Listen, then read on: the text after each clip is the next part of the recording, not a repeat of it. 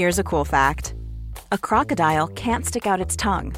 Another cool fact you can get short term health insurance for a month or just under a year in some states. United Healthcare short term insurance plans are designed for people who are between jobs, coming off their parents' plan, or turning a side hustle into a full time gig. Underwritten by Golden Rule Insurance Company, they offer flexible, budget friendly coverage with access to a nationwide network of doctors and hospitals.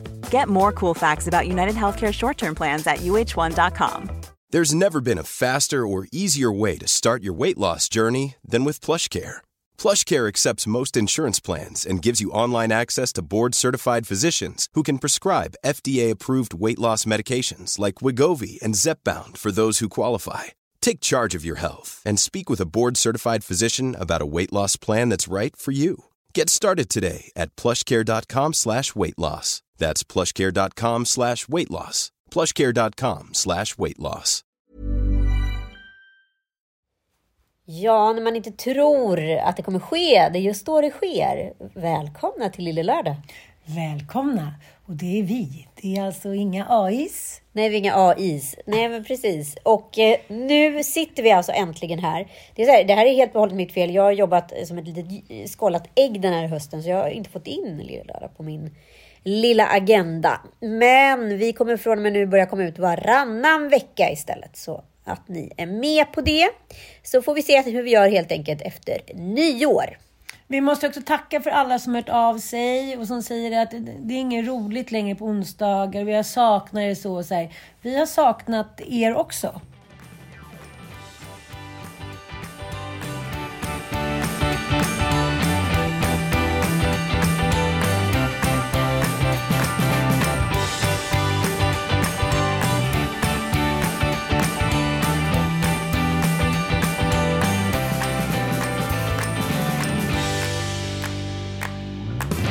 Nej, men det är ju svårt att få ihop. eh, Det tar ändå rätt lång tid att göra podd. Det kanske man inte tror när man lyssnar, men det tar rätt lång tid att göra podd. Det ska man samla material och man ska spela in och man ska ha tid för det. Och det ska klippas och det ska korras och det ska eh, produceras liksom lite bilder och information. Så att det är ändå en glad åtta timmar som man, får, man lägger per avsnitt. Eh, så med det sagt så tycker jag att vi drar igång för vi har ju en dokumentär som jag vet har kommit på förfrågan från många här att när ska ni prata om det här i Lille Lördag? Och då tänkte vi så här, det är exakt det här vi ska prata om i Lille Lördag. Så här kommer Lille Lördag Stalker special.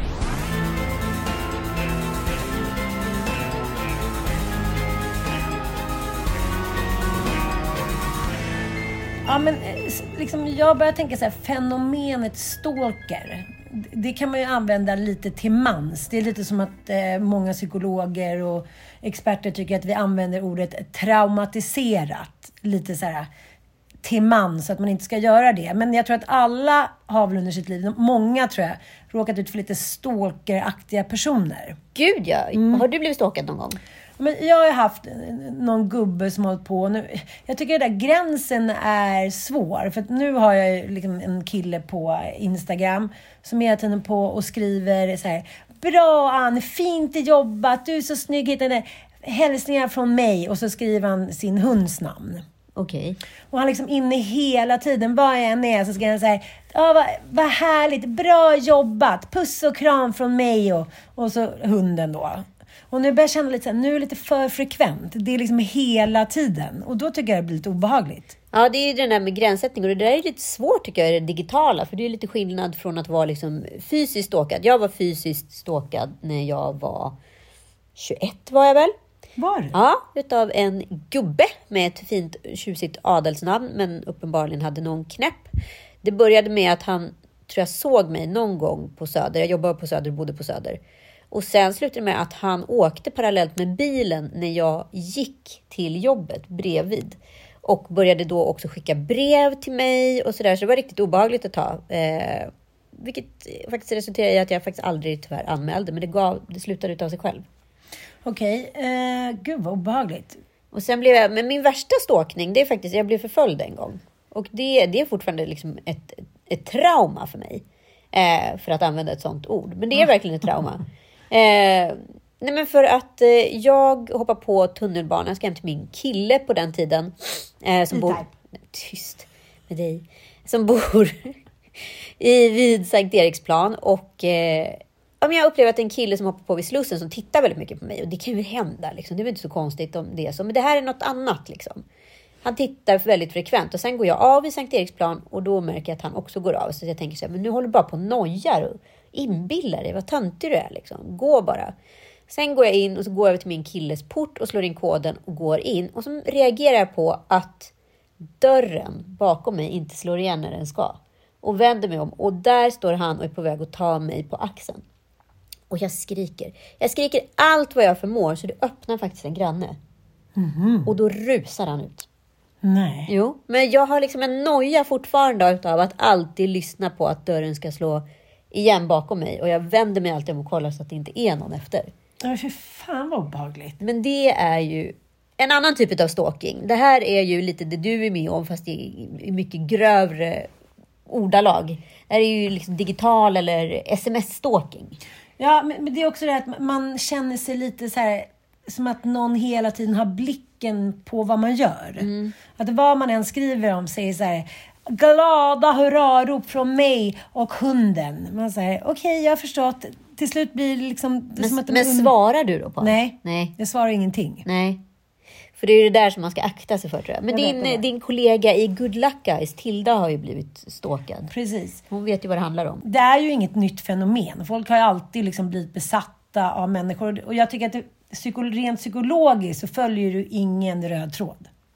Nej, nej, nej. Det är ju verkligen en randomisering. Mm.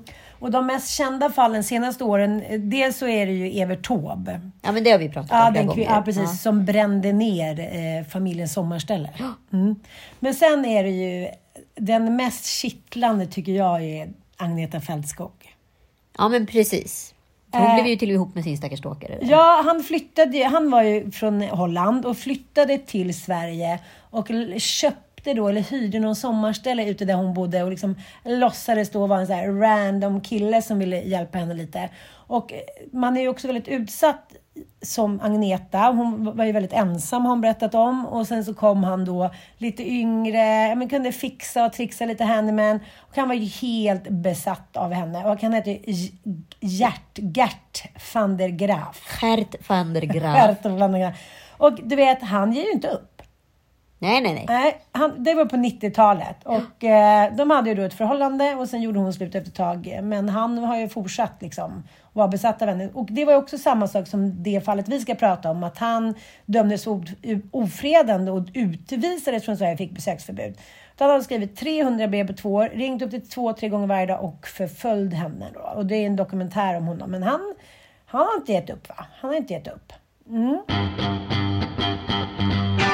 Men det börjar ju ofta att de här stalkerna ser personen. Så antingen blir besatt som han som förföljde dig. Så här, man bara instant ser någon och tycker så här, det här är det liksom härligaste jag sett. Men den här Gert van der Graafs besatta, den började när han såg de ABBA vinna Eurovision 1974 då. Alltså, det är en lång passion. Det är lång och det är också så här, det som fascinerar mig är många stalkers uthållighet. Ja. Och någonstans liksom dumma smartness. Förstår du? Ja, men jag tror att är du liksom så besatt av en person och lite narcissistiskt lagd, vilket man måste också tänka att man är, för att man tänker att man, ja men Sjösala-kvinnan då exempelvis, alltså Evert Taube-kvinnan, hon trodde ju liksom att Evert Taube skrev dolda meddelanden till henne via, via liksom kontaktannonser och, och tidningsartiklar. Hon liksom satt och avkodade saker som hon var rena liksom ryss-spionen där och läste in ett och annat. Eh, Det är och, inga superfriska människor. Nej, och då tycker att så här, det är hon som är svaret på alla hans tvivel. Mm. Och hon fick ju då dolda budskap att hon skulle bränna ner Sjösala. Alltså det, man får ju inte skratta, men det är Nej, så nej, Mm. bisarrt så att det går ju inte att ta på något annat sätt genom det. Och den här dokumentären Stalker som finns på SVT i tre delar och se handlar ju då om Felix som är då en eh, plit uppe Mm. i Skellefteå. Han jobbar inom det, Försvarsmakten eh, och eh, har väl ett vanligt socialt liv som alla någonstans mellan 20 och 30 har. Eh, hänger i liksom ett större kompisgäng och så, ja, gillar att åka skidor. Alltså väldigt så här svennebanan, svennebanan-kille. Ja, men det sticker inte ut på något sätt. Det är ingen incel, det är ingen så här populäraste gänget. Han är liksom en fin kille. En varm och gullig kille från Sollefteå. Precis. Eller Skellefteå.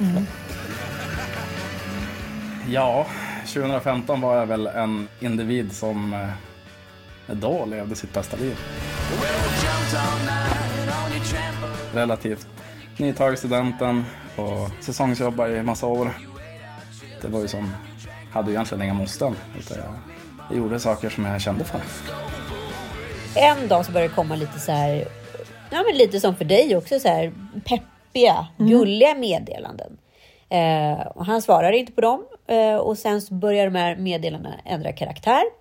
Helt plötsligt påstås det att han har våldtagit eh, en tjej eh, som heter Emily, som den här personen utger sig för att vara, som skickar då eh, den här informationen till honom, men också till alla hans vänner, nära, kära, bekanta, folk i Skellefteå, men även folk på andra orter och säger att Felix är en våldtäktsman. Så helt plötsligt sätts det igång ett rykte om honom att han är en våldtäktsman helt enkelt. Och att han misshandlar tjejer väl? Ja, Ja. och sen börjar den här liksom förföljelsen, vilket det är, gå liksom allt längre. Så att den här personen påstår sig vara ett gäng tjejer i Skellefteå som Ja, då alla har blivit utsatta för Felix och det här är deras liksom hämnd på honom. Det var mycket rykten som gick om honom. Han är sketchy. Han ska man hålla sig borta från. Han vill man inte ha någonting att göra med. ja, från att ha varit liksom en social prick så rätt fort så försvinner Felix in i någon, liksom, han blir ju liksom en introvert person.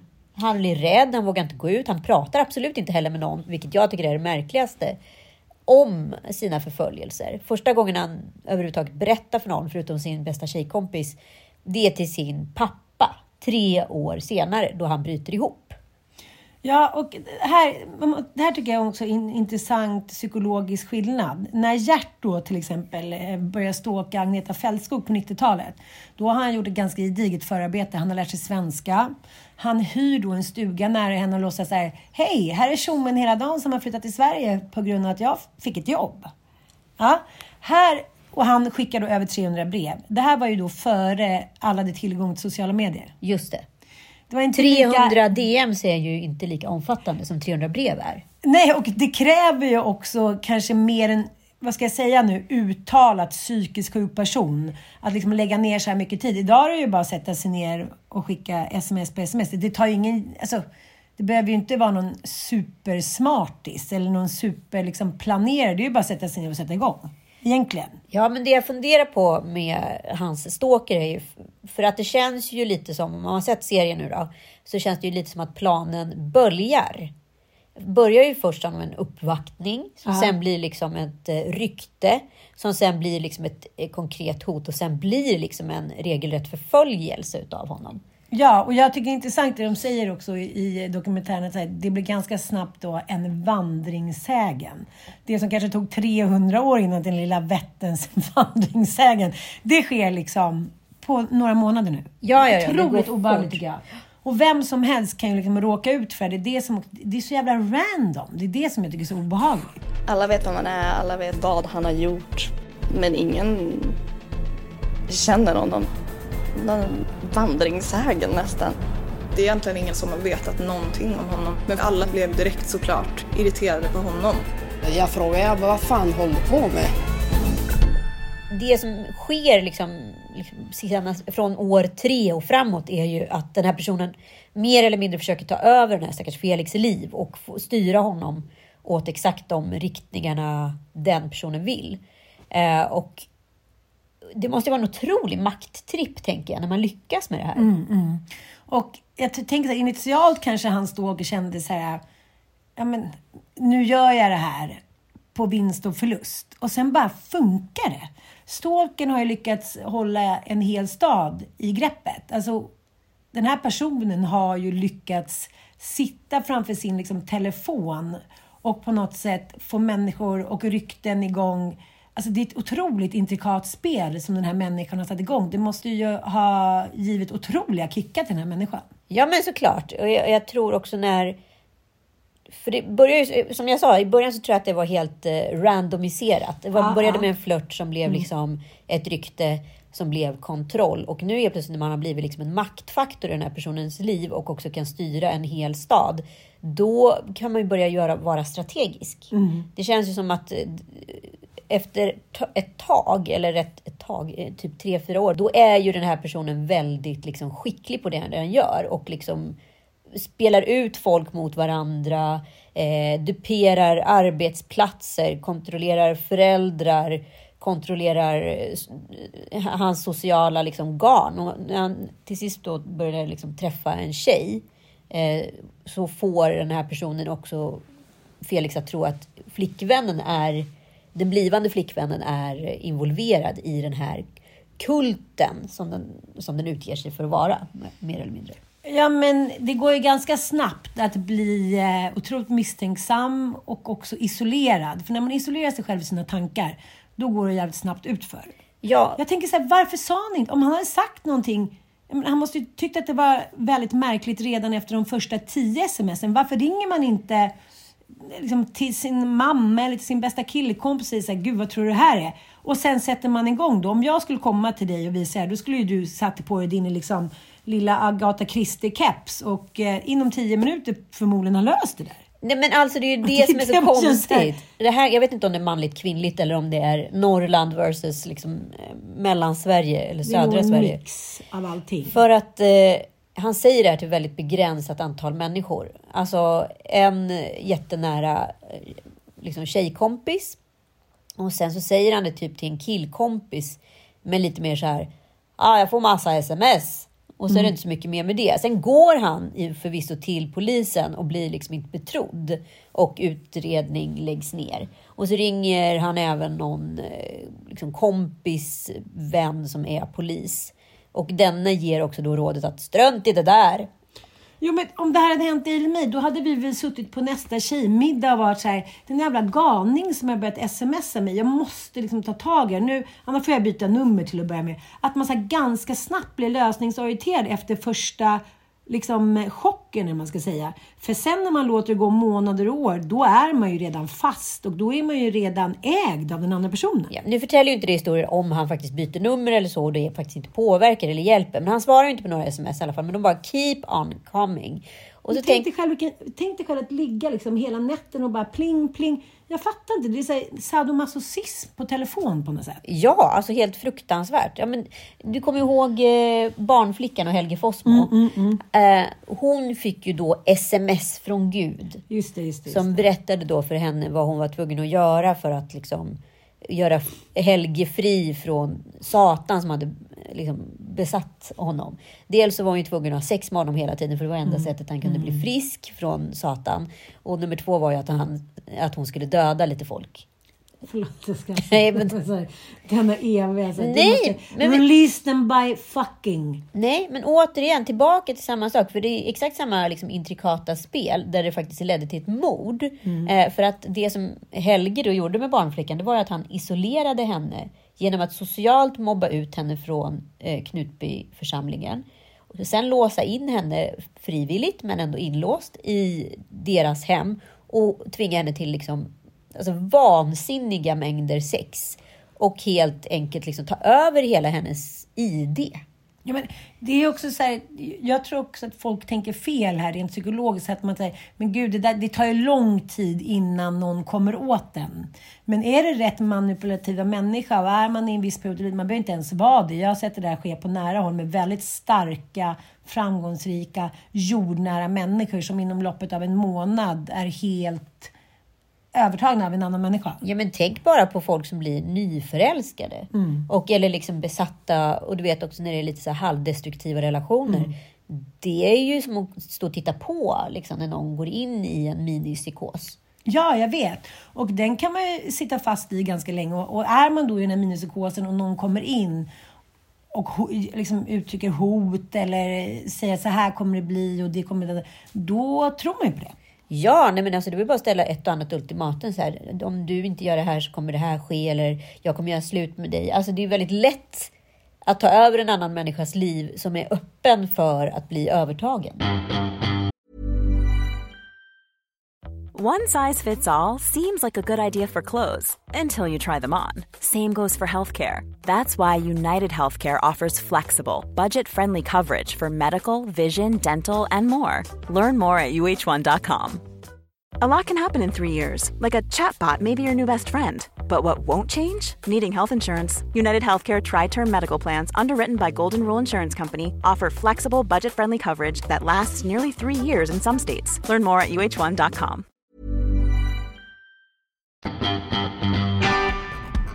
Det går runt historier om honom. Träffar man folk på en fest som du aldrig har träffat förut så har den här personen hört talas om Felix. Det är det som är problemet i en liten stad. Men det är det som gör mig ändå lite så här irriterad, får man säga så? Ja, det får man göra. Med, med all respekt. Han kommer liksom från en fin familj, de verkar liksom ha öppen relation han sin syrra, han har många bra kompisar. Och ändå går det så här långt. Jag tycker...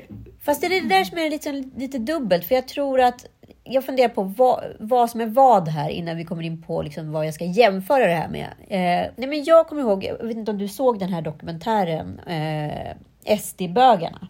Nej. Alltså, utav Erik Galli. Hur som helst, han jobbar då för SD nere i EU-parlamentet. Men, och då åker de hem till honom och gör hembesök hos hans föräldrar och säger så här. Då har inte hans föräldrar vetat om att han har varit gay. De pratar om allt och det är liksom en kärnfamilj och allting ser bra ut på ytan. Men de pratar inte om det där som är viktigt. Eller vad ska man säga? Det som är skamfullt då? Det som kan liksom solka ner familjeryktet, är inte det det handlar om? Ja, men det som inte, det som inte ska upp till ytan. Sånt man inte pratar med sina föräldrar om. Liksom, Ja, man vill framstå som perfekt för sina föräldrar. För man vill så här, man vill säga it's payback time för att de har gett en så bra uppväxt, eller vad då? ja, eller på något sätt. Det, det är väl jobbigt att beröra de här ämnena. Liksom.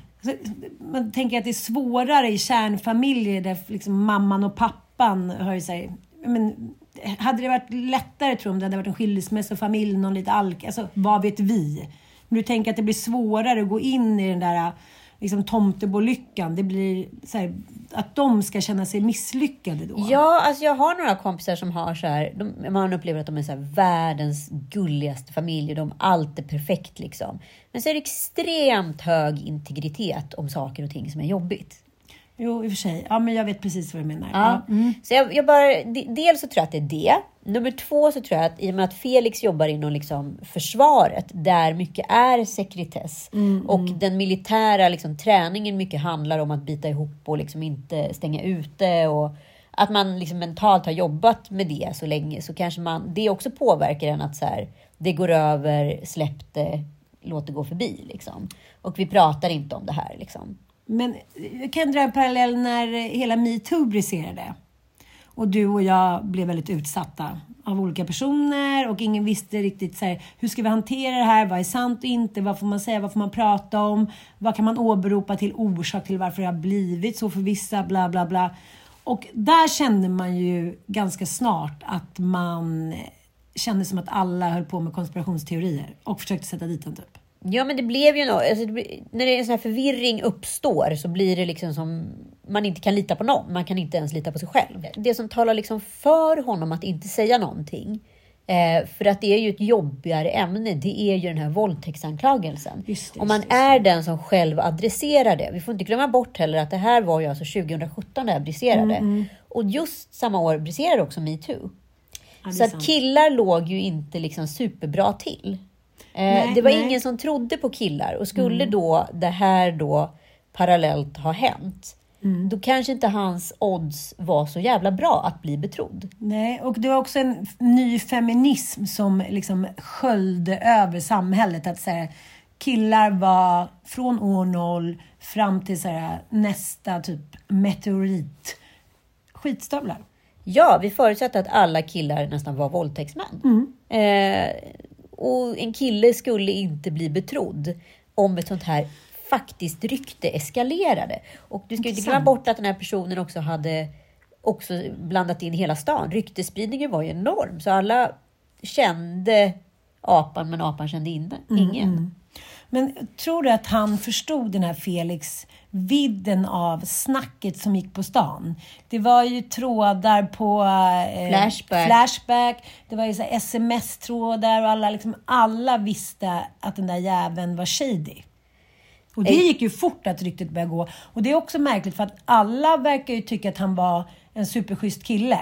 Hans tjejkompisar, hans kompisar, hans chefer, hans familj. Det har liksom aldrig funnits någon fläck på hans vita karta och ändå så boom så går det bara några veckor. Ja, men dels så tror jag att det var ju liksom smart. Det är det här jag menar med att det fanns en smartness i hela uppbyggnaden. Eh, den började inte smart, men sen blev den smart.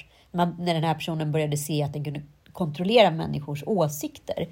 Eh, så att utsätta någon för så mycket ryktespridning, det gör ju att man isolerar sig från gruppen. Och då kanske man håller någonting hemligt. Sen kanske man delger det här till ytterst få personer och då får man goda råd från de här personerna. Sen att går, han går till polisen och inte blir betrodd där heller. Och sen händer ju faktiskt eh, en av hans då bästa tjejkompisar blir liksom utsatt för ett våldtäktsförsök eller ett övergrepp liksom i lägenheten. Och helt plötsligt kommer bevis på att det faktiskt är personer som är farliga. Sen så bara får jag väldigt panikslagna meddelanden om att, att eh, folk håller på att bryta sig in i lägenheten. Nu händer fan saker. Så vi trycker gasen i botten. Det blir så mycket adrenalin i kroppen så man tänker bara, är de kvar? Ska vi behöva slå ihjäl någon? Så han, vill, han tänker så här, bättre lägga locket på än att illa fäkta typ. Ja, typ exakt så. Han blir i alla fall ihop med en tjej till sist som han först tror är med i på den här konspirationskulten, liksom, kulten, eller vad jag ska säga.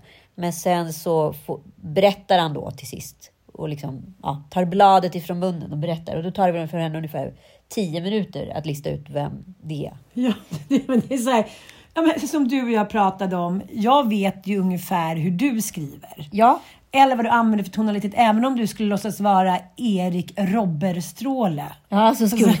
jag säga, men älskling. Men du, där särskriver, där sär, särskriver du. Två där, M. Ja, Det, ja, men... en punkt här. Ja, eller liksom allt. Till slut, jag tror så här, känslan kommer ganska snabbt. Så här, det här är någon jag känner i alla fall. Hundra procent. Men det var ju också så här, jag såg ju bara de smsen som låg uppe då Ja. i dokumentären och där var det ju liksom ibland, ibland punkt, mycket särskrivning, vissa ord som inte ska vara ihop, var ihop och så vidare. Liksom. Ja, att, att, att finns någon tanke att kan det vara någon i min närhet? Men han, alltså, han verkar ju bli paralyserad och typ, han hamnar i någon sorts freeze Ja. från typ dag ett. Det är så intressant. Han har liksom fått hundratals sms. Tusentals. Tusentals. Och sen den här tjejen då som inte verkar känna den här kvinnan så väl ens en gång. De har jobbat ihop tror jag. Jo, men det är inte så här barndomskompis eller utan Nej, men vad jag har förstått. Ja. Och det här att man inte själv på något sätt vill eh, rentvå sig själv. Så att själv skulle man ju sitta hela nätterna och bara försöka lösa det. Som kvinna, ja, Ja. hundra procent. Ja, så att, att han bara på något sätt, han bara så faller in i det där och bara fogdar sig. Jaha, nu är det så här. Och jag vet inte om han byter nummer som du sa, men det plingar flera gånger per natt. Och säger, men helvete, byt nummer. Ring upp det här numret. Gå- Liksom be någon så här, ring liksom lillkacken som sitter hemma och kodar. Ge honom en 500 Alltså det finns så mycket att göra. Det här är ju liksom inget IT-geni som har gjort det här mot honom. Nej, absolut inte. Och sen Han tar det väl... fastnar. Men så skickar ju alltså den här tjejen som han ligger med, som uppenbarligen är jättekär i honom och han vill inte lika mycket som henne och hon blir skitförbannad och svartsjuk på alla tjejer han i princip känner eller har samröre med. Liksom. Ja, men även i- över hela Sverige. Det är tjejer i Halmstad, det är tjejer hit och dit. Hon, är så här, hon går i bananas. Alla är ju ett hot mot henne och deras liksom, relation. Ja, och hon älskar ju kicken utav att ha honom helt i sitt eget garn. Alltså hon är som en eh, spindeldrottning som bara liksom har nystat in honom där. Eh, och till sist så är det i alla fall en gammal kollega till henne och också en gemensam kompis. Inte så nära, men liksom en partypolare som man är när man är 20 plus någonting. Man rör sig i samma områden och kretsar. Eh, hon bara får det här smset och så sitter hon tillsammans med sina tjejkompisar på någon fika och bara, äh, vi ringer väl upp på Facetime för det är ju, det är ju ett iPhone-nummer. Varav hon svarar. Det är också så här, IQ fiskmås. Det här är också väldigt signifikant att alla som... Ja, men för hon har ju då tre simkort. Precis, och man kan precis. ha digitala simkort också. Det behöver ju, vilket inte förtäljs i rättegången sen. För att man kan ha digitala simkort så kan man ha vanliga simkort. Så om jag ger mitt nummer som är digitalt till dig och eh, ringer upp från mitt vanliga simkort, då kommer du inte se, det kommer stå mitt namn ändå. Liksom. Så hon hade ju den här tjejens namn inlagt, men inte liksom kopplat egentligen till sitt digitala nummer. Men det kommer ju upp ändå om man ringer på en Facetime. Alltså att hon liksom, hon föll på eget grepp. Exakt. Så hon svarar då när den här tjejkompisen ringer och det blir ju såklart märklig stämning. Ja, hon bara, eh, är det du som har det här numret? Ja, det, vi ska lyssna lite på det. Jag var på stan med några polare och vi gick och skulle dricka någon kaffe. Och jag tror till och med att det var en av mina kompisar som då sa men hallå, meddelandena är blåa. Det betyder att det är iMessage. Så jag la ner telefonen på bordet och tryckte på Facetime.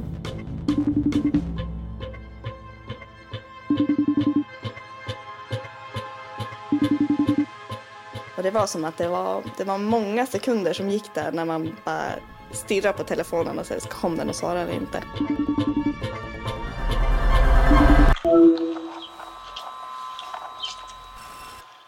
Eh, Och så ploppar den till och så dyker hon upp där. Där och då så var det mest bara så här.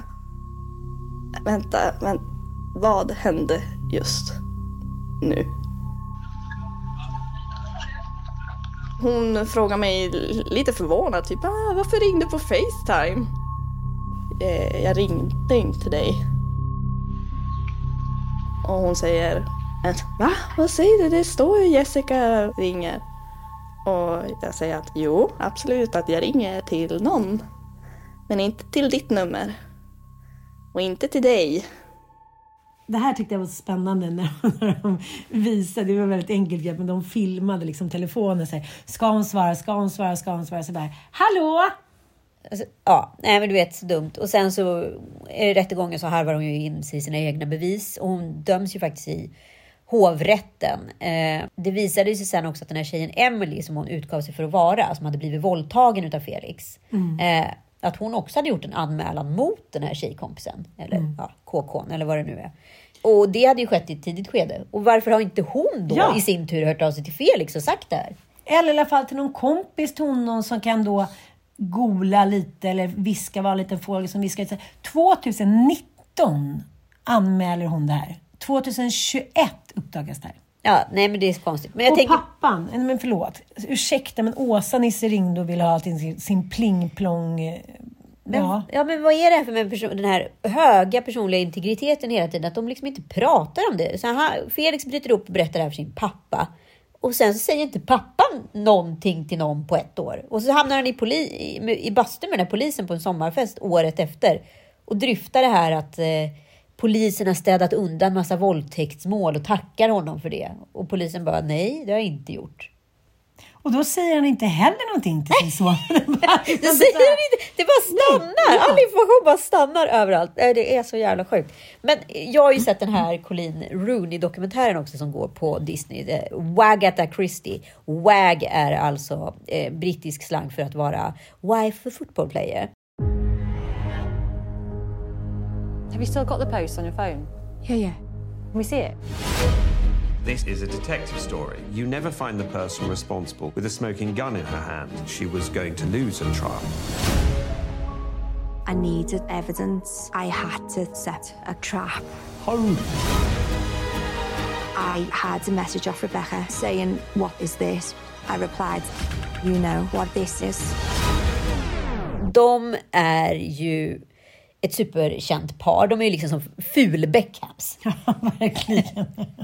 Ja, men de är ju lite som så här uh, Scab and Escame Beckhams. Ja, men de är ju inte, de är ju inte Cotswold. De är ju väldigt mycket liksom, eh, alltså, vad heter mid-country England. Ja, men så här, nivå riche och verkar vara nöjda med det. De försöker ju inte vara någon Porsche. Nej, kanske lite nu, men inte, Ja. inte liksom så här, inte upp över öronen Porsche som Porsche faktiskt är. Eh, för att ho- Colleen Rooney har ju då ett Instagramkonto som är offentligt och sen har hon precis som jag har, jag vet inte om du har det, nära vänner där man kan bara posta Mm. stories för dem man liksom har Mm. i sitt, ja, sitt närmre nätverk, eller man ska säga. Och där har hon då postat privat information till hennes 300 närmsta vänner och det är allt från liksom massören till eh, förskolan till vad det nu är. Men helt plötsligt så börjar information från det privata kontot läcka till The Sun. Och det här pågår väl i ungefär ett års tid. Eh, där allt fler nyheter från det privata Instagramkontot läcker till The Sun. Första gången blir hon ju såklart chockad och funderar på vem har jag sagt det här till? Eh, andra gången så är det uppenbart att det är från Instagramkontot för att det är så pass lite information. Då finns även en bild som är från det privata Instagramkontot kopplat till artikeln. Och så, till slut så börjar det liksom snäva ner. Hon börjar fundera på vem kan det vara som har utsatt mig för det här? Men hon gör faktiskt precis som Felix. Hon säger inte någonting till någon. Hon säger inte ens någonting till Wayne. Nej. Men hon använder ju sin kraft då i sociala medier. Men hon börjar då snäva ner den här cirkeln med eh, privata vänner. Så hon tar bort nästan alla utom ett par personer. Och eh, Som inte vet om att hon har gjort det. Precis, hon tror att, Ja. och så börjar hon läcka liksom falsk information till de här privata personerna för att se om det är någon som eh, information som läcker till The Sun. Och till slut så är det bara då Rebecca Wardy kvar som är då en annan fotbollsfru som hon liksom känner, varit på lite tjejresor med och sådär, men det är inte liksom en nära vän. Men det kommer från hennes konto. Så till sist lägger då Colleen upp på Twitter att jag vet vem du är. Och sen till sist så upp, fortsätter hon då att berätta den här historien för alla hennes offentliga liksom Instagram och Twitter-följare. Och till sist så skriver hon ut hennes namn. Det här var ju också 2019. Ja, och det tar ju hus i helvete. Så det slutar med att Rebecca Vardy, som då också är gravid, säger så här, jag har inte gjort det här, du är dum i huvudet fan är det du anklagar mig för? Du förstör mitt liv. Hon sitter och gråter på olika talkshows.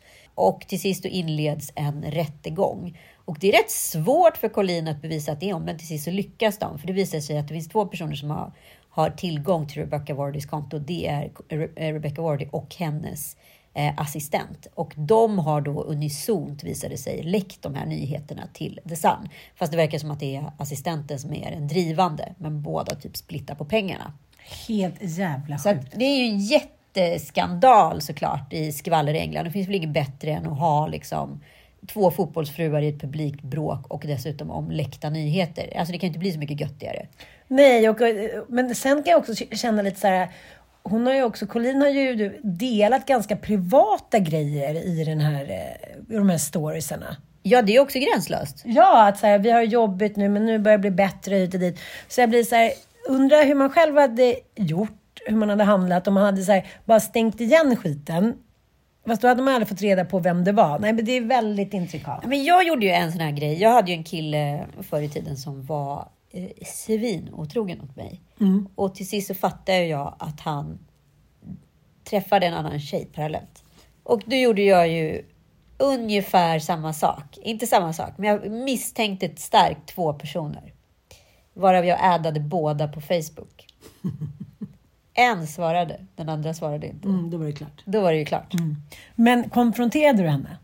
Jag konfronterade henne. Jag ringde faktiskt till och med upp hennes eh, pojkvän och berättade hela grejen.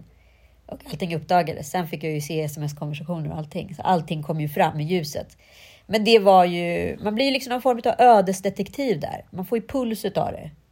Det är ju en, det är en kick. Det är en kick och det är också ett sätt, tycker jag, att här, hålla sig borta från känslorna som gör ont. Ja, för de kom ju sen och då Mm. gjorde det ännu ondare. Då Mm. var det inte kul längre. Men När man är uppe i det så är det nästan som att man är en detektiv. Det är så här, man kan inte förstå att det händer en själv. Det blir nästan som att man är en tredje part. För det hände mig en gång också. Jag kommer ihåg att jag hade kontakt med en, eh, gjorde ett jobb med en väldigt känd eh, stuppare då. Jag kommer ihåg att jag ringde henne och så här, nästan skrattade, du vet som när man var 14 och bara Lillkacken verkar liksom ligga med Ebba. Alltså, det, det kändes inte som att det var jag som råkade ut för det. Jag kändes mentalt så blev jag så mycket yngre och sen blev det lite som en så här rolig happening. Åh, vet du vad jag råkade få upp på hans Facebook, bla bla bla.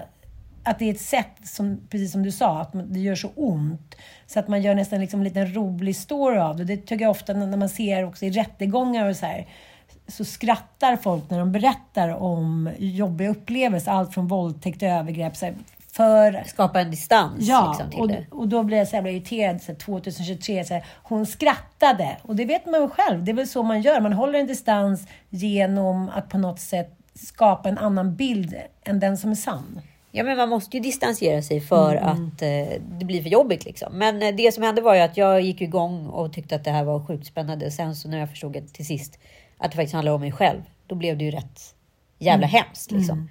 Eh, nej, men så jag, jag förstår baserat på det lite varför Colleen Rooney gjorde som hon gjorde. För att det blev ju säkert en kick för henne att vara den här detektiven som håller på och löser en Mm. gåta. Och när hon då har liksom snävat ner den här liksom, omkretsen av de här 300 personerna till en person och det är de nyheterna som kommer ut i The Sun, då vet man ju också vem det är. Mm. Men eh, jag har ju kompisar som har råkat ut för eh, liksom läckande vänner. Men det här var ju för länge sedan och då fanns det ju inte samma bevismaterial. Då var det att man typ ringde upp en reporter och sa så här, det här och det här skvallret har jag. Och så fick man liksom pengar insatta på ett konto. Det var ju svårare att liksom ta reda på det då på något sätt. Ja, gud ja, så var det absolut. Men du, Anson Fransson, vad, vad är liksom konklusionen? Alltså, det, det är ju verkligen en dokumentär som man måste se. Jag tror den kommer vinna priser för den är väldigt bra uppbyggd och Mm, den är ju intrikat och spännande och det är en helt osannolik historia. Nej men det är helt osannolikt. Och där sitter den där Felix med sin liksom 1700-talsmustasch och ser så snäll och god ut. Och så tänker man så här, men liksom vad gick det fel? Och så tänker man på Hagamannen som också är en skandal i svensk rättshistoria. Ja men det är ju också, förlåt, Umeåpolisen. Kling och Klang hade löst det där briljant. Storlek 38. Jag känner inte en enda kille som har storlek 38 i skor. Inte en enda. Nej, nej, nej, men alltså det är också så intressant. Vi har tänkt också på den här första tjejen som då blev nerputtad i en å. De bara tyckte att jag får skylla sig själv om hon är ute och går ut där kan halka ner i en å. Man bara, va? Hon är för fan på att drunkna. Hon måste vara traumatiserad för resten av sitt liv. Nej, men, om vi ändå ska göra lite rego, regionala slutsatser så är det ju fortfarande så att i Norrland så ska man hålla saker och ting för sig själv och det är väl, det är väl ingen, fara med det. Så här, vad fan, var en karl ungefär. Jag tror att det handlar dels om det, men sen tror jag verkligen att det är det- manligt tror- och kvinnligt. Ja, men jag tror också att det hänger ihop med att hela metoo uppdagades då. Ja. Att det blev liksom, Timingen var liksom alldeles perfekt för att eh, kunna liksom åsamka så mycket skada som möjligt och inte göra honom betrodd. Jag tycker en, en, en till händelse som är intressant, det är att eh, en annan tjejkompis till honom eh, får massa sms där det står att han har gått och snackat och att de har varit med varandra hit och dit.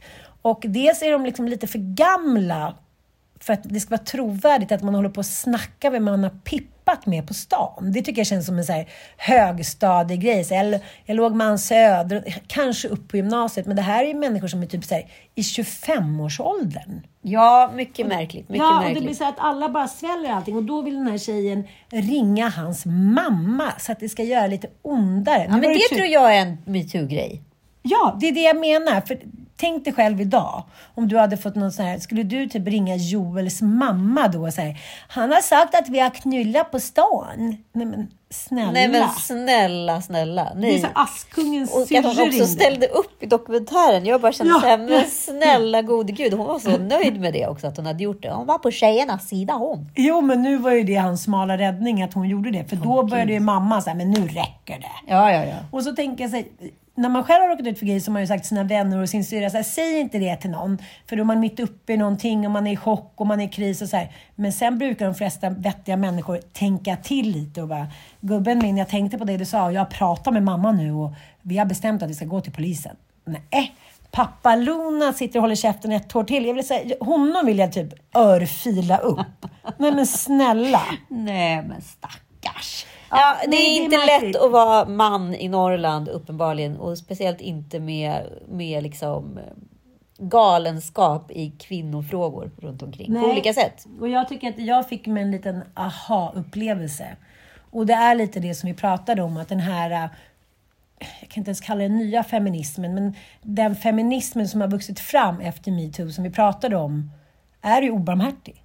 Alltså, Det är inte ens att man tänker till längre. Men man behöver inte ha någon källa, man behöver inte ha någon... Man bara, jag hade någon eh, kompis som berättade att hennes kompis hade kommit för ett tag sedan och var såhär, jaha, hon hade liksom gjort någon snedsteg och nu man ska applådera allting. För att tjejer är värda det. Och tjejer kan inte själva göra något fel. Jag har nästan inte hört en kvinna som har kritiserat en kvinna för någonting moraliskt sen metoo. Nej, men det är väl ingen som vågar det. Nej. Så att vi kanske också borde liksom analysera oss själva lite. Så det är inte så harmlöst som man tror alltid. Så är det ju utan tvekan. Jag tror bara det är viktigt att man liksom, till att börja med vågar prata. Ja. Eh, och vågar liksom ta liksom, bladet från munnen och säga som det är. Oavsett om det må vara rätt eller fel eller hur det kommer mötas eller bedömas. Jag tror bara att man, i alla fall speciellt killar, kanske måste prata lite mer. Ja, det är det enda sättet. Och tänk, han hade så sluppit åratal. Ja, men hon har ju berövat honom på liksom nästan hela hans 20 år. Det började alltså 2017 och nu är vi vid 2023 liksom. Och hon håller fortfarande på och flåsar i luren. Till både han och hans tjej. Spärra in henne bara. Ja, uppenbarligen så behöver vissa personer lite mer hjälp än andra. Men Tack för att ni har lyssnat! Vi hörs om två veckor. Hej då!